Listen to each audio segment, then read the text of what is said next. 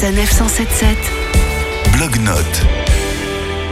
Pour célébrer les 130 ans de la Tour Eiffel, je suis avec Maude, parisienne d'adoption depuis 10 ans, créatrice du blog Un petit pois sur 10 où elle nous propose de découvrir Paris vu d'en haut. Alors Maude, quels sont vos endroits préférés? Ce que j'aime bien, c'est découvrir des points de vue un petit peu insolites sur Paris et euh, gratuits, si possible. Donc le grand classique, vous le connaissez tous, c'est en haut des marches du Sacré-Cœur. C'est assez bondé, mais ça reste quand même une vue assez exceptionnelle.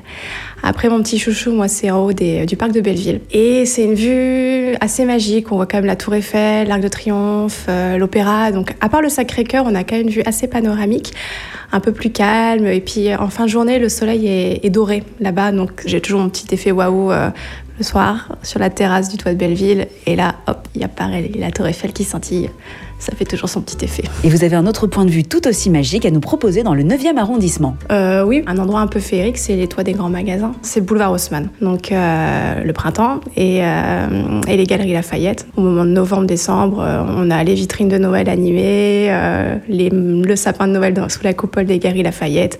Et on finit avec la montée des escalators tout en haut, avec une jolie vue sur Paris. Donc à l'arrière de l'Opéra, avec la place de la Madeleine, euh, la Tour Eiffel au loin.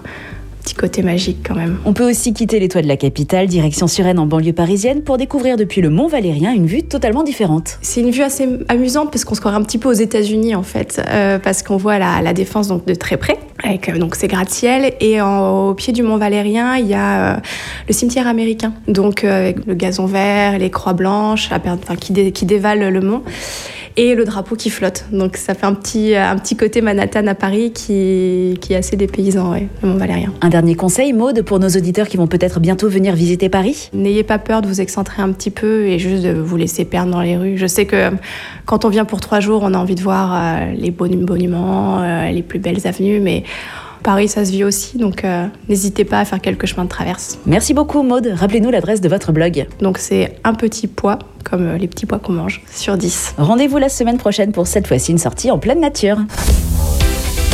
Sanef 177. Blog-notes.